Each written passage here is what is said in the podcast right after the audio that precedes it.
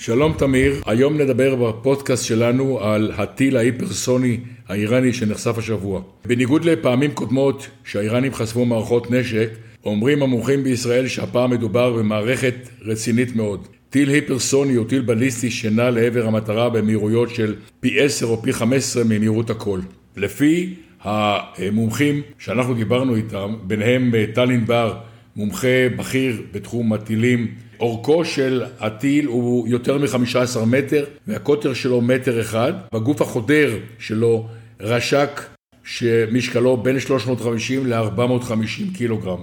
טילים היפרסוניים טסים במסלול מאוד מיוחד, אה, לא כמו טיל בליסטי, ולכן קשה מאוד גם לעקוב אחריהם וגם אה, לנבא את נקודת הפגיעה שלהם. לכן הטיל הזה בהחלט, לדעת ענבר ולדעת אה, מומחים אחרים, מהווה איום רציני על ישראל, ולא רק על ישראל, גם על אירופה. המומחים אומרים שישראל תצטרך לעדכן ולשדרג את המערכת הרב-שכבתית שלה נגד טילים, שמורכבת כיום מכיפת ברזל, קלע דוד, מחץ שלוש ובקרוב מחץ ארבע.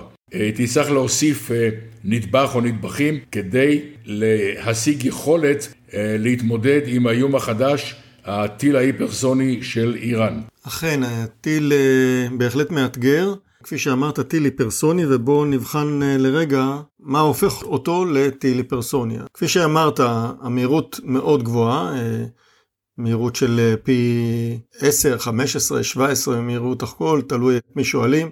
האיראנים מדברים על מהירויות כנראה יותר גבוהות ממה שהם באמת משיגים, אבל למעשה זה לא משנה, כי המהירות הגבוהה היא הופכת אותו טיל היפרסוני, אבל לא רק זה, אה, מה שמדובר פה הוא ביכולת של הטיל הזה אה, גם להתמיד במהירות הזאת וגם לתמרן תוך כדי טיסה. עכשיו ההתמדה, דיברת על ראש החודר, זה בעצם החלק הקדמי של הטיל, החלק העליון של הטיל, שנפרד מהמאיץ כאשר הטיל עושה את המסלול הבליסטי שלו ומגיע לחלל. בשיא המסלול הזה, הראש הקדמי נפרד מהמאיץ, וממשיך לטוס במסלול הבליסטי שלו וצולל בצורה שטוחה בחזרה אל תוך האטמוספירה. כאשר הוא נכנס לשולי האטמוספירה הוא מדליק מנוע רקטי קטן שנמצא בראש החודר, וזה משהו שהוא מיוחד לטיל הזה לעומת טילים קודמים שהאיראנים אה, פיתחו. הם פיתחו טילים בעלי ראש חודר, ראש נפרד חודר, אבל לא ראש כזה שכולל מנוע רקטי.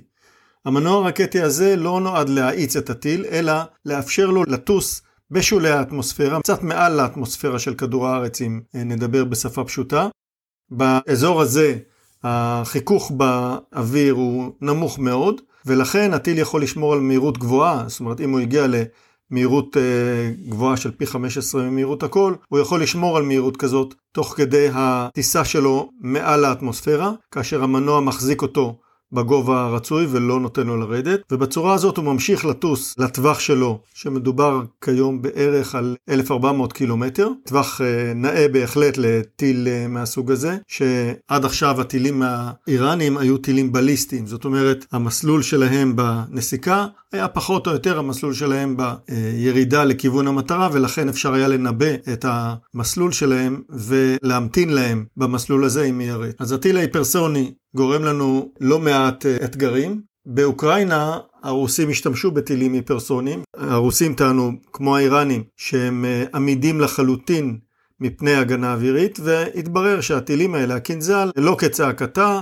הפטריוט שהאוקראינים קיבלו מארצות הברית, גרמניה והולנד, הצליח להוריד את הטילים המאיימים האלה בצורה מאוד uh, מרשימה, ומה שהתברר שם זה שהטיל הרוסי לא צויד במנוע המיוחד הזה שנמצא בראש הקרבי, ולכן הוא הגיע לאזור המטרה במהירות נמוכה. כפי שאמרתי קודם, האיראנים מנסים לפתור את הבעיה הזאת באמצעות שימוש במנוע ספרי קטן שמחזיק את המהירות של הטיל כמהירות גבוהה עד שהוא מגיע לסביבת המטרה. אה, כפי שאמרת, ראש קרבי די גדול, האיראנים מדברים על אה, טונה וחצי של אה, משקל, מה שאתה דיברת על 400 קילו, זה הראש הקרבי, כפי שאמרת, הוא במשקל של כ-400 קילו, שזה המטען הנפיץ שנמצא בטיל. שאר המשקל הולך על המנוע ועל כל ההגנה של הראש מפני החום הרב שמתפתח תוך כדי הטיסה. לכך נדרש משקל לא קטן של מתכת כבדה, כפי שראינו בטילי הקינזל שהופלו באוקראינה.